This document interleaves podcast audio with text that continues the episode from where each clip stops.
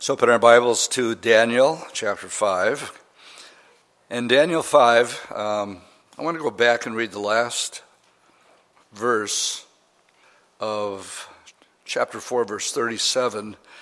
And remember when we did chapter 4 last week that I told you that the first three verses, is, as he gives his personal testimony, Nebuchadnezzar, he's writing to the entire world about, in verse 3, the great signs that um, the Creator had done for him. And he had, the last verse says, in verse uh, 37, chapter 4, Now I, Nebuchadnezzar, praise and extol and honor the King of heavens, and all of whose works are truth, and his ways justice.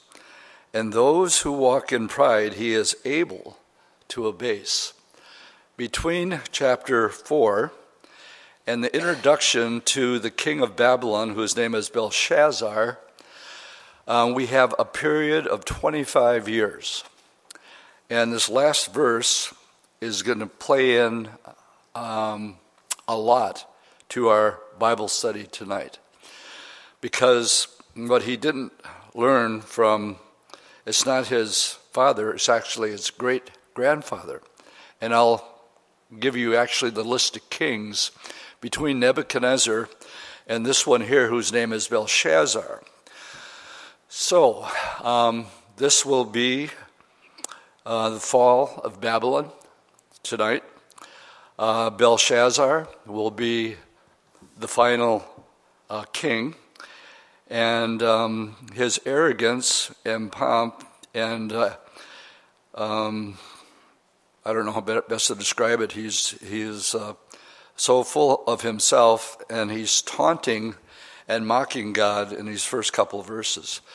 But so that we understand the time frame between chapters 4 and 5, and we read Belshazzar, the king, made a great feast. Let's just um, do a little bit of review. Uh, okay, Daniel. Uh, again, the book of Daniel is 12 chapters long. Um, it's divided up into three sections, and I know I go over this every time we start, but that's how we that's how we learn. Chapter one is in Hebrew. Uh, this is the fall when um, Daniel and his three friends are taken. The second section of the book of Daniel is chapters two through seven, and if you go back to uh, chapter uh, chapter two, verse four. It says, Then the Chaldeans, which are the Babylonians, spoke to the king in Aramaic. So in chapters 2 through 7, uh, we go from the Hebrew language to the Aramaic language because it's dealing with Gentile kingdoms. And then when we get to chapters 8 through 12, it's going to revert back to the Hebrew. So in chapter 5, we find ourselves in um, the section that deals with the Gentile kingdoms, in this case, Babylon, and uh, how quickly it's going to fall. They're going to go from party mode to complete destruction in one day. And we'll see that before we're through with our study tonight. But let's ask the question who is this king? Um, Belshazzar. And we're not going to get any farther than that before we go to 2 Kings chapter 25, which is the very last chapter of the Kings. And I'm going to take you to verse 27.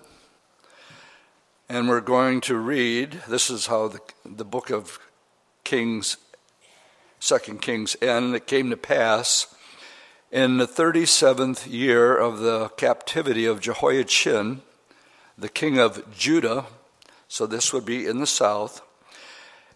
Uh, in the 12th month, on the 27th day of the month, that evil Merodach, king of Babylon. Okay, so here's the king of Babylon when uh, Jerusalem is going to fall. And this is the king's name, evil Merodach, the king of Babylon. In the year that he began to reign, released Jehoiachin, the king of Judah, from prison. So we're finding that the king that would have um, um, been in charge at this time was this guy called Evil Merodach. Now, it is now generally accepted, we can go back to um, uh, Daniel. It's now generally um, accepted that Belshazzar acted as a regent under his father, uh, Nabonidus. Uh, that's um, his name. It's, it's, assumed he succeeded Nebuchadnezzar's reign. Uh, would be his only son would be this evil Merodach um, succeeded him, and that was the year 561 BC. And that's where I took you back to 2 Kings 25. This evil Merodach was murdered by Negrel, who had married one of Nebuchadnezzar's daughter, and now replaced him on the throne about 559 BC. Uh, Nergal was succeeded by his son, who reigned only a few months before he was murdered by Nabonidus, the husband of another of Nebuchadnezzar's daughters. Nabonidus, the last ruler of the Babylonian Empire. Okay, so who's really ruling at this time is uh, Belshazzar, but is sort of a regent. He's sort of a regent king because the real king at this time is a man named Nabonidus. Uh, but he spent much of his time away from the kingdom on foreign expeditions and Belshazzar, his son, remained at Babylon as his co regent. Uh, all this reveals the accuracy of what Jeremiah the prophet had said. Now, if you're taking notes, please write this down because you'll see the order of events. And to the son's son, we're going to have a prophecy now. The prophecy comes, if you're taking notes, from Jeremiah 27, verses 6 and 7, and this is what it says. So Jeremiah is making a prophecy. It's, it would have been yet future.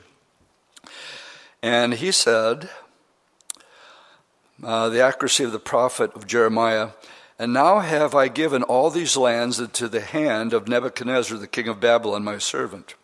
And the beasts of the field have I given him also to serve him, and all nations shall serve him. And then it says, and his son, and his son's sons, until the very time his lands come and then many nations and great kings shall serve themselves of him. In other words, uh, the Babylonian kingdom would last through the reign of the son and grandsons of Nebuchadnezzar, and then the reign of the Babylonian empire, this head of gold, would come to an end. So Jeremiah tells us he's going to have sons, your sons, and your sons' sons, and that's what we have here. All that to say this with the first verse. We're going to read in just a little bit that um, uh, he's not first in line. He's second in line because he's going to offer Daniel to be in third place if he can interpret um, uh, the handwriting that we're going to have on the wall here. So I'm getting a little ahead of myself, but let's read the rest of the first one. Belshazzar, the king, uh, now we know who he is. Made a great, great feast for a thousand of his lords, and he drank wine in the presence of the thousands. And while he tasted the wine, Belshazzar gave a command to bring the gold and silver vessels which his father Nebuchadnezzar had taken from the temple which had been in Jerusalem, that the king and his lord, his wives, and his concubines might drink from them. Then they brought the gold vessels that had been taken from the temple of the house of God, which had been in Jerusalem. And the king and his lords and his wives and his concubines drank from them. They drank wine and they praised the God of gold and silver and bronze and iron and wood and stone. So, what he doesn't know yet is this is the last night. What he's aware of is um, there is um, a Mede general, and I'm probably butchering his name, Gobirus is the best I can do, that they can see outside the walls of the city. They're actually encamping, uh, the Medes are encamping Babylon. but in his arrogance, he's sort of, um, um, well, the last thing we read here in chapter 4, verse 37, he's flaunting, he's mocking, um, knowing that we have the Mede Persian army outside wanting to get in, and he's having a party. Is everybody tracking with me so far? okay. I want to give you just a scope of the magnitude. And I forget it every time until I get to chapter 5 again, just how huge of a fortress Babylon actually was. And so I went online today and I tried to figure out some pictures that I could show you. I came up with this one, and we'll put it on the screen now. The reason I picked this one, it's, just, it's important that you notice that's the Euphrates River there. And it actually runs under um, the walls. Let me just give you a little, when you're looking at that picture, let me just tell you a little bit about it. We have the, the city 15 miles square. So what you're looking at, this is a 15 mile square city. The walls of the city are 300 feet tall. Okay, I'm just going to stop. Let that settle in a second. 300 feet tall, and then uh, they when you got to the top of the walls, you could take four chariots and travel abreast around the, the, the entire city.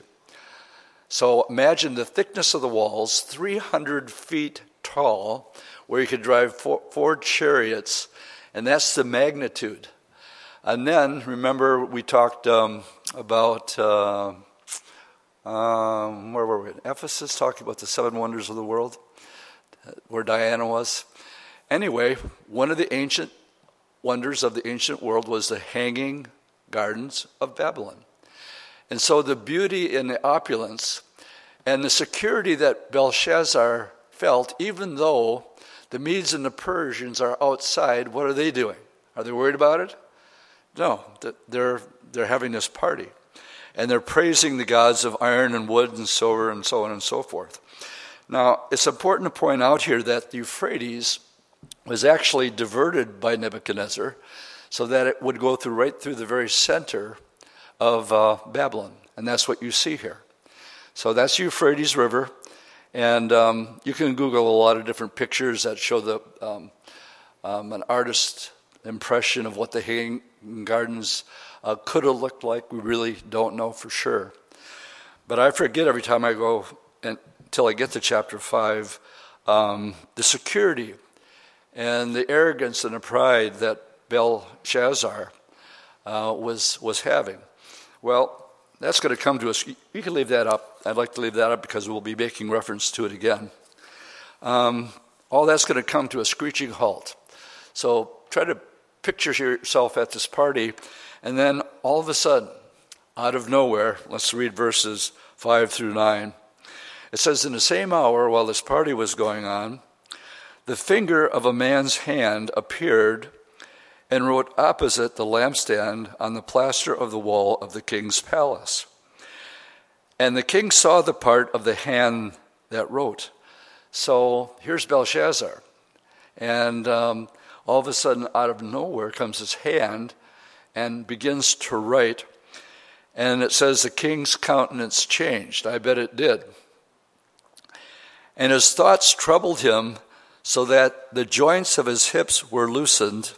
I'm just going to let your imagination fill in the blanks here. What's happening? uh, that's a polite way of saying uh, he needed some adult pampers, I guess. And his knees knocked each together. So his countenance really did change. And the king cried aloud to bring in the astrologers, the Chaldeans, and the soothsayers. And the king spoke, saying to the wise men of Babylon, Whoever reads this writing and tells me its interpretation shall be clothed with purple, have a chain of gold around his neck, and he shall be, notice, third in the kingdom. Well, why not second? Because he's second. Belshazzar is, remember, the son, and Nabonidus, and he's just out on whatever. And so he's just sitting in in a number two position, but he's offering now a number three, which is as, as high as you can get, if you can read the inscription that's been on the wall. Now all the king's wise men came, but they could not read the writing or make known to the king its interpretation. And then King Belshazzar was greatly troubled, his countenance was changed, and his lords were astonished. Um, again, during this time, um, Nabonidus would have been out on the field. Why not second to Belshazzar? Well, Belshazzar himself was number two, and his father was uh, really the king that would be Nabonidus. In 8 and 9, um, it says, And the king's wise men came, and they could not read the, the writing on the wall. Well, we're going to have two expressions that we're going to we, that we still use to this day, and um, everybody here has heard the expression, "The writing's on the wall." The writing's on the wall. In other words, another way of interpreting that is, we know what's going to happen, and um, it's only a matter of time. And we use that expression to this to this very day. Babylon is about to fall. The writing's on the wall. They just don't know it yet because it, it needs to be interpreted. All Belshazzar knows is he's freaked out and he's scared to death. And um, I want to try to tie in because um, my heart goes out to so many people right now. You know how fortunate we are to be able to come here, have a Bible study and fellowship.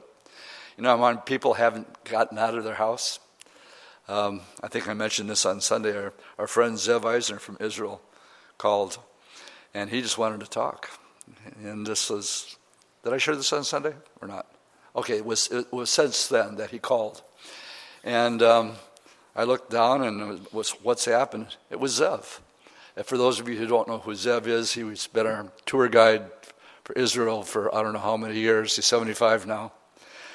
And he says, Dwight, I'm not doing good. I said, It is tough.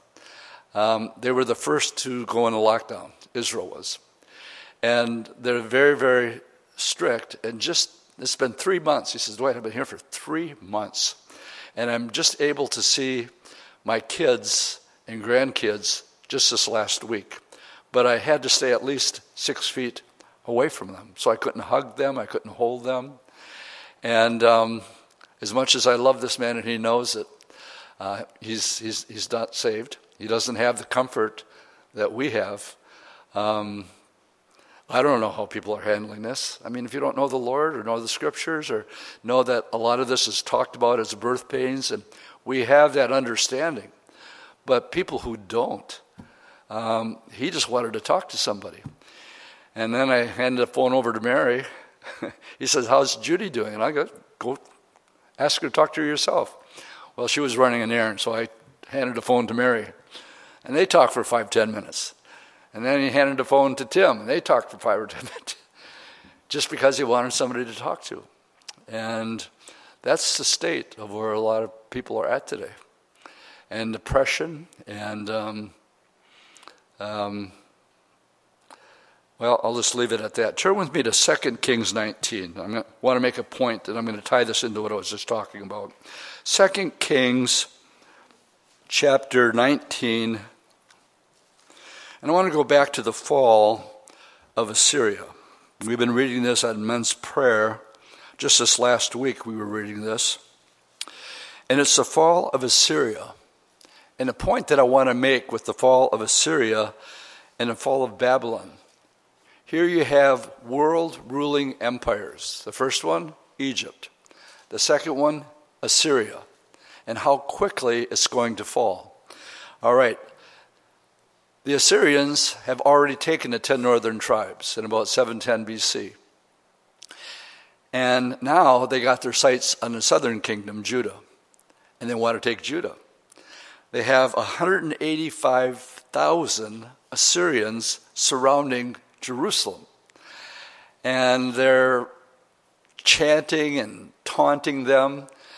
And the people on the wall saying, please don't speak in Hebrew because it's freaking the people out and they're afraid, so don't speak in Hebrew. And they just, and they just taunted him even more. And um, Isaiah came to Hezekiah and told Hezekiah, I don't want you to worry about it. Nobody's, not one heir was going to make it into the city. And so that night, let's pick it up. So here you can see the prophet Isaiah coming to Hezekiah. And, you know, the odds are what? Uh, they're, they're already, we read earlier that uh, cannibalism had actually entered into the city. It was, they were that desperate. If you're in um, chapter 19 of 2 Kings 19, verse 35, no, let's go back to 32. Therefore, thus says the Lord concerning the king of Assyria. Now, his name would be Sennacherib, the most powerful man in the world, with 185,000 troops surrounding Jerusalem. He shall not come into this city, nor shoot an arrow there, nor come before it with shields, nor build a siege mound against it. By the way that he came, by the same way he will return. And he shall not come into the city, says the Lord, for I will defend this city to save it for my own sake and for my servant David's sake. And it came to pass at a certain night that the angel of the Lord went out and killed in the camp of the Assyrians 185,000. And when the people rose in the morning, there were the corpses, all dead. So Sennacherib, the king of Assyria, departed and went away, returned home, and he remained in Nineveh. So the capital of Sennacherib and the Assyrian kingdom was Nineveh.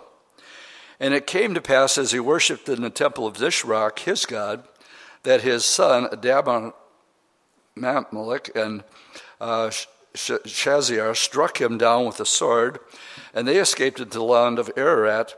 Then Esarhaddon, his son, reigned in his place. And we have now, when you have the king killed, and you have your army of 185,000 wiped out by one angel in one night, you have the, the rapid decline and fall of the Assyrian Empire, and that's how Babylon came into power. Now, I brought you here to make one simple point. They were acting cocky too, and they were taunting. And in their arrogance and their pride, um, the Lord says, Isaiah, go talk to Hezekiah. Tell him to, don't sweat it. Don't worry about a thing. It's not going to happen. But what's going to happen instead is I'm going to send him back. He's prophesying the same way that he came down. And, um, and, and he's going to return to his own city. And we have the leader of the world gone, and his whole empire now easily taken over by Babylon. All right, now let's go back to uh, Daniel. And we find the handwriting on the wall. And now Babylon has had its reign. This is going to be the last king that's going to rule. He still doesn't know that this is his last night. He still doesn't know what the writing is on the wall. The question that I will have here is if world ruling empires, as the Lord says, I'll raise them up, I can raise them up, and I can bring them down. And if it can happen to Assyria or Babylon or the Medes and the Persians or Alexander the Great or the Roman Empire, when we kicked prayer out of school in 1963, it's been all downhill since then. Roe v. Wade in 73 is just a side effect. To where is it today? How many people, we grew up as a custom of just going to church. Even if you didn't know the Lord, you still went to church. Everything was closed on Sunday. Not today. Well, maybe today it is, but it's not normal today. But um, um, here's, here's my thought. If we've gotten away from the Lord, and I'm not saying that God is causing us or judging us. But He is sovereign, and He does let things happen. So, as I look uh, the decline of our own country, um, if it happened to Assyria that quickly, in their arrogance and their pride, as he's mocking God by um, worshiping gold and silver, and this is going to come down in one night? Are we any different? Is the question. And I'm not going to answer that question. This is, this is me hypothetically thinking. And I'm not uh, saying this is God's judgment on America, but as I look back at world history, and we've often wondered where do we fit in in this scenario in the last days? Where does the United States of America? That it doesn't seem to be mentioned. Maybe a couple places, possibly. But we were the most prosperous and powerful country that the world has ever known. Good place for an amen, because that was our history. And the freedoms that we had, I'm using the word had because now they're being threatened. Now the trash talk is, well, we might make you take this vaccine, and you're not going to have a choice in it. And now, my First Amendment rights. Fortunately, we have uh, uh, we had uh, in in our state a Supreme Court that stood up to our governor and said, no, we're, we're rescinding your order, and if people want to go to the church, they can, period. And if they want to open their shops, they can. But it's their decision and not yours. But that's, that's it. We're fortunate here. That's not the case in a lot of places elsewhere. So we can thank the Lord for that.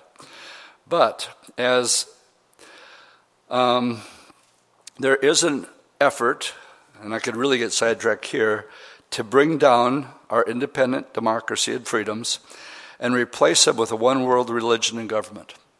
Now, you know I can say that? Because eventually we're going to be in Revelation 17 and Revelation 18. That's how we're going to close the study tonight, talking about a one world religion and a one world order. We know that the Bible clearly talks about that. So if it's as late as I think it is, then we should be seeing signs that would force us into that direction. And I have to just ask, ask yourself just an honest question. Either you see that happening or you don't.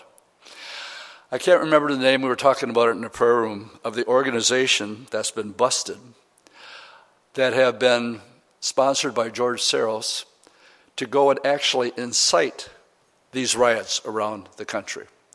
They're from um, different states. They're getting paid to do this. It's easy to Google to find out who they are. And um, bug Mary afterwards because we were talking about it. She's going to hate me for doing that. Um, but this is something you can, you can e- easily do your own research on and find out a lot of this is heartfelt, honest protest given but a lot of it is being incited. And it's being financed by guys like George Soros, who's one of the richest men in the world. And um, um, I was listening to Patrick Wood, who was here for our prophecy conference. He was on Q90, Stand Up for the Truth, just a couple days ago, talking about technocracy. Um, if you want to follow this rabbit trail a little bit farther, just go to the pod, podcast. He was on just a couple days ago. And he's looking at what's happening right now, he's been talking about for the last 40 years. And it's called technocracy. It's a well devised plan for globalism. And I don't know anybody who's more knowledgeable on the subject than, than Patrick. So um, just you could just go to Q90 and, and um, go to their podcast, and then he'll lay it all out for you. There's a whole other perspective on what I'm trying to say that's taking place. A lot of, a lot of it is heartfelt um, honest uh, protests that, that people are participating in, but there's more to it than that. So, more on uh, the one world religion and government when we get to 17 and 18. Verses 8 and 9 tell us now all the king's wise men came. They could not make known the interpretation, and he, he was troubled. Um, this is the third time this has happened. Strike one, strike two, strike three. Daniel chapter 2, they couldn't do it. Last week, they couldn't do it. He called for them to come in to get the interpretation getting chopped down. They couldn't do it there. This is the third time that they're not able to give the interpretation of what's, what's happening. So, what do they do? Well, let's pick it up and we'll read a good portion from 10 to 22. Verse 10. The queen, because of the words of the king and his lords, came to the banquet hall. And the queen spoke, saying, O king, live forever. And do not let your thoughts trouble you, nor let your countenance change. There is a man in your kingdom in whom the spirit of uh, is the spirit of the holy God. And in the days of your father, now in, in the Aramaic they don't have a word for grandfather, so that's why the word father is just used there. Light and understanding and wisdom, like the wisdom of the gods, were found in him. And King Nebuchadnezzar, your father, it should be great grandfather, your father, the king, made him chief of the magicians, astrologers, Chaldeans, and soothsayers. Inasmuch as an excellent spirit acknowledged understanding, he could interpret dreams, solving riddles, and explaining enigmas, were found in this Daniel, who the king named Belteshazzar. Now let Daniel be called, and he'll give the interpretation. And then Daniel was brought in before the king. And the king spoke and said to Daniel, Are you Daniel? Who is the one of the captives from Judah, whom my father, the king, brought from Judah? I've heard of you that the Spirit of God is in you, and that light and understanding and excellent wisdom is found in you. Now, all the wise men, the astrologers, have been brought in before me, that they should read this writing and make known to me its interpretation, but they could not give the interpretation of the thing. And I have heard of you that you can give interpretations and explain enigmas. Now, if you can read the writing and make known to me its interpretation, well, you'll be clothed in purple, you'll have a chain of gold around your neck, and you'll be the third ruler in the kingdom. Again, Bel- Belshazzar's number two. Then Daniel answered and said before the king, You can keep your gifts for yourself, and you can give your rewards to another. He says, I'm not interested in your silver or your gold. Yet I will read the writing to the king, and I will make known to him the interpretation. O king, now he's going to give him a little lecture. O king, the Most High God gave Nebuchadnezzar, your would be great grandfather. Remember the 25 years between four and five. And remember the last thing that Nebuchadnezzar said about God those who walk in pride, he's able to abase. And Belshazzar should have known that. And Daniel's going to remind him of that right now. So let's pick it up. Um, you can keep your gifts, but I'll make known to you the interpretation. Verse 18 O king, the Most High God gave Nebuchadnezzar your father a kingdom and majesty, honor, and glory. And because of the majesty that he gave him, all peoples, nations, and languages trembled and feared before him. Whoever he wishes, he executed. Whoever he wished, he kept alive. Whoever he wished, he set up, and whoever he wished, he put down. But when his heart was lifted up, and his spirit was hardened in pride, he was disposed from his kingly throne, and they took his glory from him, and he was driven from the sons of men. His heart was made like that of the beast, and his dwelling was with the wild donkeys. They fed him with grass like an oxen, and his body was wet with the dew of heaven, until he knew that the Most High God rules in the kingdom of men, appoints over it whoever he chooses. So there's the lecture, and now I can sort of see the finger in the face right here from Daniel. But you, his son, Belshazzar, have not humbled your heart, and here's, here's the dig. Although you knew all of this, in other words, you should have known. You, the last thing the last um, sayings of King Nebuchadnezzar was to the whole world, and the last sentence is, Those who walk in pride, he's able to humble. So, what's Belshazzar doing? He's, he's uh, taunting, um, blaspheming, and has absolutely no fear of the Lord at all, and he's walking um, with the Median and Persian Empire just out, out the back. But you have not humbled your heart, although you knew all this. And you have lifted up yourself against the Lord of heaven. They have brought the vessels of the house before you, and you and your lords and your wives and your concubines have drunk wine from them. And you have praised the gods of silver and gold, and bronze and iron, wood and stone, which do not see or hear or know. And the God who holds and the God who holds your breath in his hand owns all your ways you have not glorified. To whom much is given, much is required. He should have known all these things. You knew about this, Belshazzar. You knew about what uh, um, your grandfather said, but now, and how he got humbled, but now um, you're mocking him, even though you knew all these things. So we have here in verses 24 and 25 the finger of God. Then the fingers of the hand were sent from him, and this writing was written. And this is an inscription that was written. Now, before we get to, to it, I want you to turn with me to the New Testament, to the Gospel of John. John chapter 8. We have, this is one of my favorite stories, but I come here for one reason. The finger of God in Daniel chapter 5 is a finger of judgment. That's what the writing is going to be about. And so, what we have in John chapter 8 is the finger of God writing again, and it, it again is in the form of a judgment. We find that when Jesus came, uh, verse 8 when he came down for the Mount of Olives, early in the morning, he came again into the temple. And all the people came to him, and he sat down and he taught them. And then the scribes and the Pharisees brought to him a woman caught in adultery.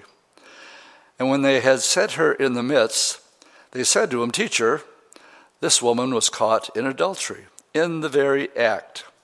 I have two questions at this point. First of all, how did they know where she lived? And second of all, where was the man? Because when you read the law, both were to be brought and accused of adultery, not just one. Now, Moses in the law commanded that such should be stoned, but what do you say? You're known as a friend of sinners. And yet you, you, uh, you claim also to um, uh, say you haven't come to destroy the law, but to fulfill it. And actually, that's true. Jesus did come to fulfill the law. He never sinned once in thought, word, or deed, ever. And so he did fulfill the law. But this they said, testing him, that they might have something of which to accuse him. And this is Dwight's version, but Jesus blew him off. And Jesus stooped down and he wrote on the ground with his finger. And we once again have the finger of God writing. We don't know exactly what he wrote, we only see the result of what the figure of God was writing, as though he did not hear them. So when they continued asking him, they weren't going to let him get off the hook. He raised himself and said to them, He who is out without sin among you, he can throw the first stone at her. And then he goes back down to the ground and he begins to write again. But this time, I think it went something like this. He went down and he wrote one of the guy's names that he knew. Remember what we continually said about the Gospel of John? Every time that he meets somebody uh, that he encounters, he will tell that person something about them that nobody else knows. So, this is what I think is going on here. Because from the oldest to the youngest, he goes, and when they heard it, they were convicted. Now, you can only be convicted if your conscience is seared. So I think he wrote the guy's name, and you go, You liar, and looked up at the guy. And the guy couldn't look Jesus in the eye, so he said, Oh, I forgot to fill the car up with gas, I gotta go. and he just takes off. That's the first one. One down, how many to go? And they went out one by one, beginning with the oldest, even to the last. So every time he's writing something down, I think adulterer was one of them, thief was probably another one. And then he'd just look up at the guy, write his name, thief, and look right through him. And that guy knew exactly what the Lord was talking about. So all of a sudden, nobody's there. They're convicted by the writing and the judgment of the figure of God. And Jesus was left alone, and the woman standing in the midst. And when Jesus had raised himself up and he said, um, No one but the woman, he said to her, Woman, where are your accusers of yours? Uh, has no one condemned you? And she said, No one, what? Lord. To me, this is what happened to the thief on the cross. Um, he went on the cross as an unbeliever on his way to hell. Something happened in his heart. And he became persuaded. Maybe it was when he said, Father, forgive them because they don't know what they're doing, but something hit him here. And he was changed. Uh, he had no good works. He never said the sinner's prayer. He was never baptized. None of the above. His prayer was, Lord, when you enter into your kingdom, would you remember me? That's the same thing that's happening here with this woman. Something happened where she's watching the Lord put these guys in their place, the ones that were calling for her death penalty. And he just simply dismissed them one by one. Somewhere during that pro- process, she says, No one here, Lord. And Jesus said to her, Neither do I condemn you. Go and get six months worth of counseling. You really need it. no, he did not condone the sin, not for a second. Go and sin no more. And um, so he's not condoning what she was doing. And uh, he just said, don't do it anymore. This is who you were. Isn't that what happens when you're born again? Uh, the old things pass away. Behold, all things become new. And here, she couldn't go back to doing what she was doing. And so I, I wanted to come here just to give some personal application before we get to the writing on the wall. Why? Because it's the finger of God. We have the finger of God appearing somewhere else in the Old Testament, don't we? On Mount Sinai. And it's the finger of God writing the commandments. With the very finger of God, we're told. So let's go back to Daniel chapter 5. And we're finally made it up to what was written. And what we have in 25b is uh, mene, tekel, upharsin. And then he says, This is the interpretation of each word. And he begins with mene. God has numbered your kingdom and has finished it. Mene translated here is simply number. And it is repeated number, number. It meant that God had numbered the kingdom of Babylon. Uh, we have another saying today, don't we? Your number's up. We still use that expression today. This number's up. Where did that come from? Right here. Your number's up. There is an accurate expression that we also have from Psalm 90, verse 12, we read, To teach us to number our days that we may apply our hearts unto wisdom. Only God knows when our number is up, when our earthly journey is over. There's no guarantees for tomorrow. That's good place for an amen. We have no idea what tomorrow can bring. And um, so the mene first part here is their number was up. And it's all going to come crashing down this night. The second one is uh, this mene menes repeated, then it's tekel, and here it simply means a weight. Babylon had been put on the divine scales, it has been found wanting. The people of Babylon didn't weigh enough. They were light weights. God had raised up Babylon, and now he's going to put it down. Why? Because Babylon had not measured up to God's standards. Now, here's one of the places I want to tie the book of Daniel in with the book of Revelation. We read in the second and third chapters, and this is where we are on Sunday mornings in Revelation. We're in chapter 2. We'll be with the church of Thyatira this um, Sunday. We read in the second and third chapters of the book of Revelation about the seven churches of Asia Minor.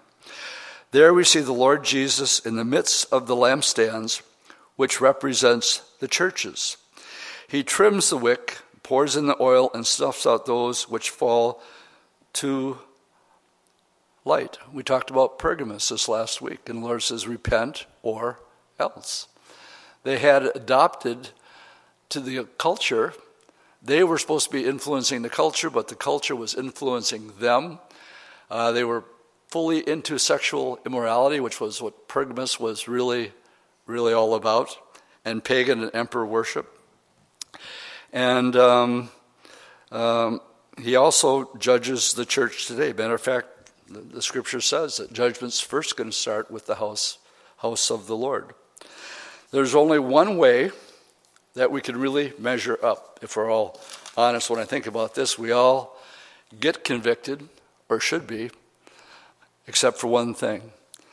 And that goes back to the song that we sang tonight. On Christ, the solid rock I stand, everything else is shifting sand. And unless it's completely the finished work of Jesus Christ, I can't, with a clear conscience, stand before God because of my sinful and your sinful nature. I'm quoting here Romans 3, verses 21 through 23. Uh, but now the righteousness of God without the law is manifested, being witnessed by the law and the prophets, even the righteousness of God, which is by faith in Jesus Christ, unto all of them that believe, for there is no difference as far as people goes. God looks at you one way either you're in Christ or out of Christ.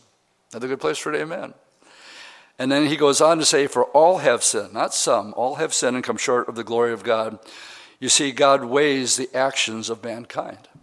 And if I had to do it on my good works or because I'm in ministry or any other thing, it won't measure up. I will always come short. So, it's either grace or works, but they are mutually exclusive. One outdoes the other one. You Gotta can't have both. It's one or the other. Now you will do good works when you're saved, but that doesn't have anything to do with your salvation. So uh, this meaning here, tekel, carries with it the idea of being weighed but coming up short. He should have known. He should have known because of his great grandfather. And yet he mocked God anyway. Now he's going to suffer the consequences. Upharsin, the last one, is Peres, P R E S, is a singular form of Upharsin, as is given in verse 25. It means division.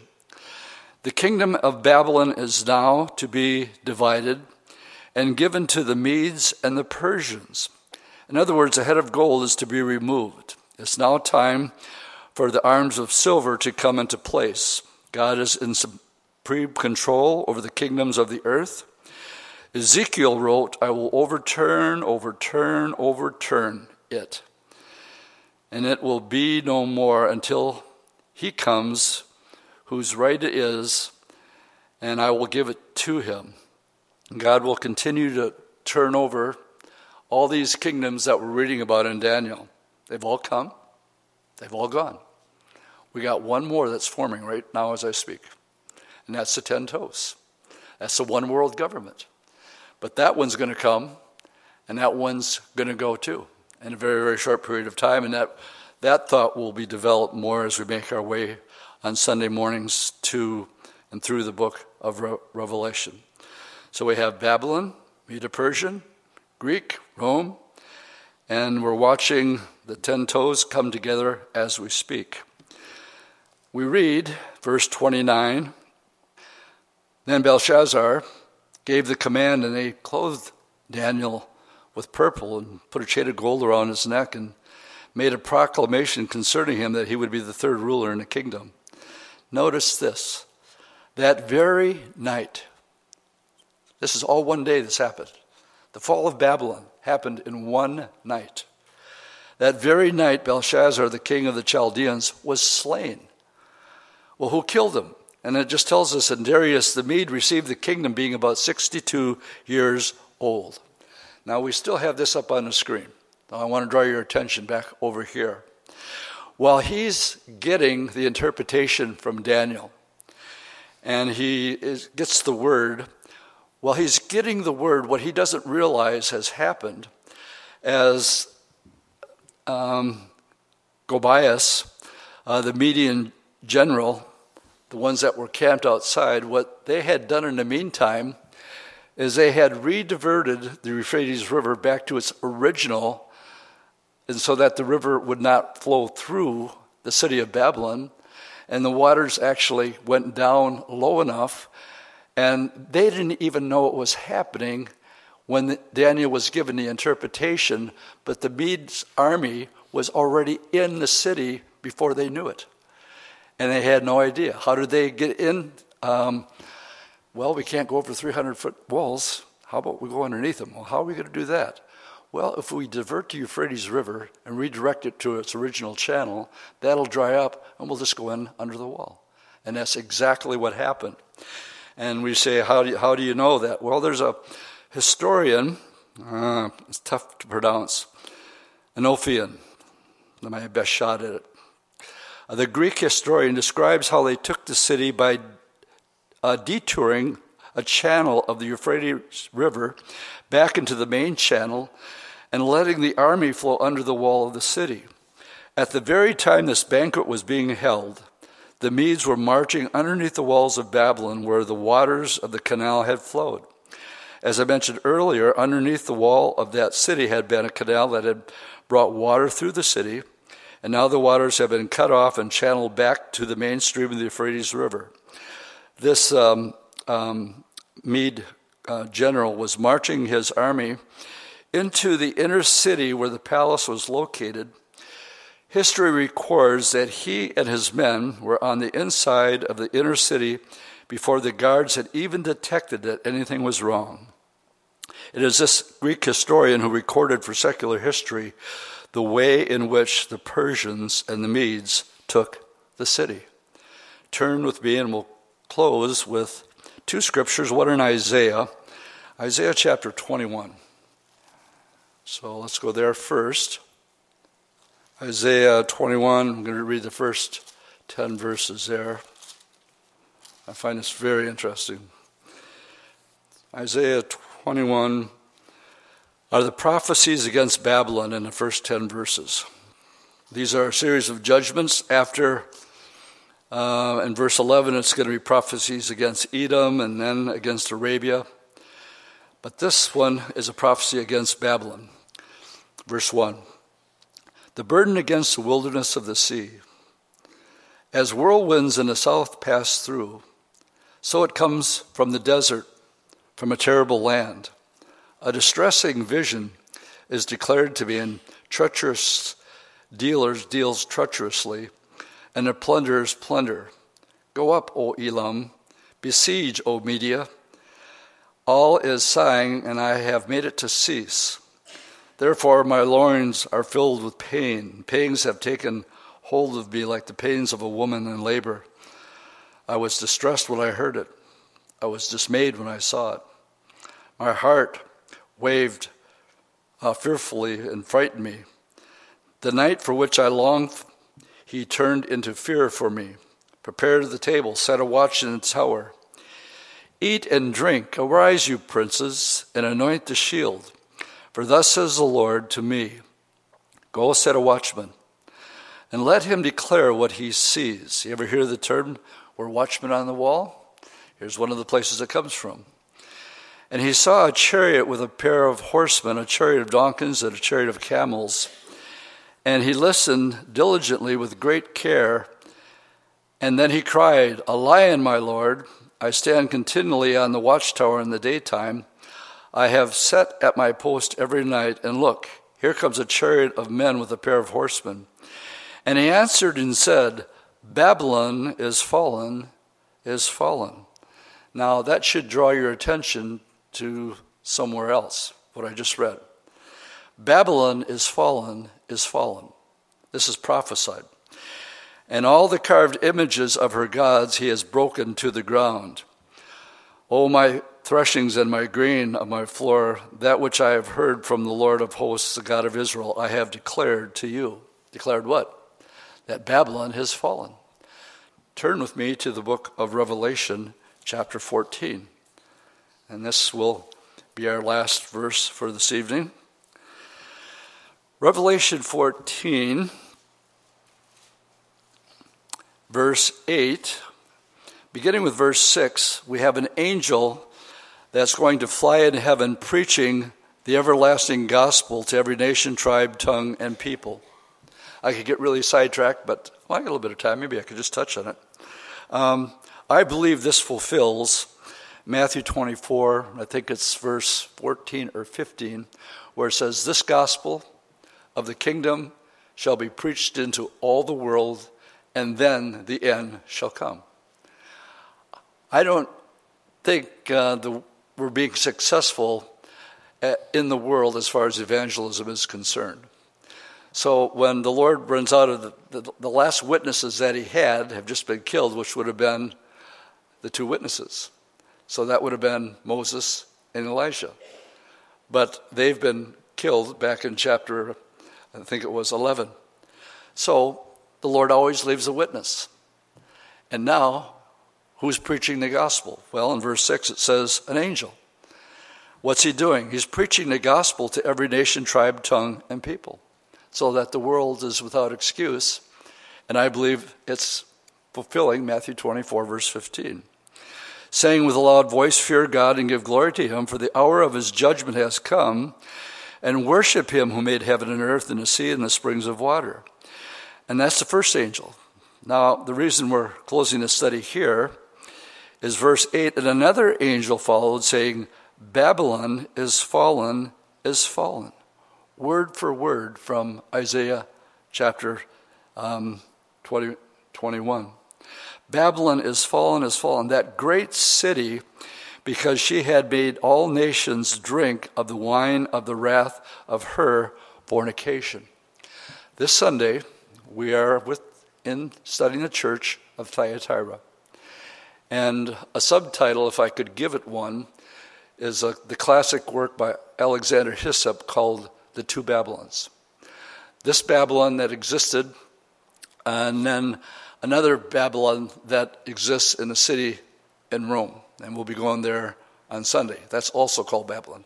It's a classic. If you've never heard it, if you can still find a copy, get it. It's a classical work on tracing. Um, well, I can't get. I'll just leave it till Sunday for there. But here we have this other angel um, the second one, and is quoting um, that Babylon has fallen. And it is in reference to um, chapter 17 and 18. And again, we'll be touching on that on Sunday. So, what do we have in closing? Daniel chapter 5. 25 years between chapter 4 and 5. Um, somebody who didn't listen to his grandpa when he should have should have been. He knew better is the idea, and as a result, um, in one day, everything had changed, and we now have the fall of Babylon, and what we'll have now is the rise of the Medes and the Persians. So how does this chapter end? Verse thirty-one, and Darius the Mede received the kingdom being about 62 years old. How long did it take Babylon to fall? One night. How long did it take Syria to fall? Couple days. After the angel took out 185,000 and Sennacherib hightails it home only to be killed by his own sons. How long did it take that them to fall? A couple days. Babylon won. It's going to happen one more time. And um, you can't help but, when you read Isaiah 21, saying, Babylon has fallen, has fallen. That's a prophecy in Daniel chapter 5. But it's also the same wording that's used in Revelation chapter 14 with the second angel. Babylon is fallen, is fallen. So, what's going to happen to this world empire? It's going to come and go. And the good news is, when we see that one, when we go back to Daniel 2, it says it was a stone that came and smote the image, and it crushed all of these kingdoms. And it became a great mountain. And it became a kingdom. And this kingdom is going to last forever and ever and ever and ever. And it'll never, ever be destroyed. In contrast to all the other ones. Now, I'll leave you with this thought. Everything we've read up till tonight is all history. So, it, what, what it's supposed to do is when we read things about, Dwight, are you really serious about another world empire coming and a one world government and a one world religion? Absolutely.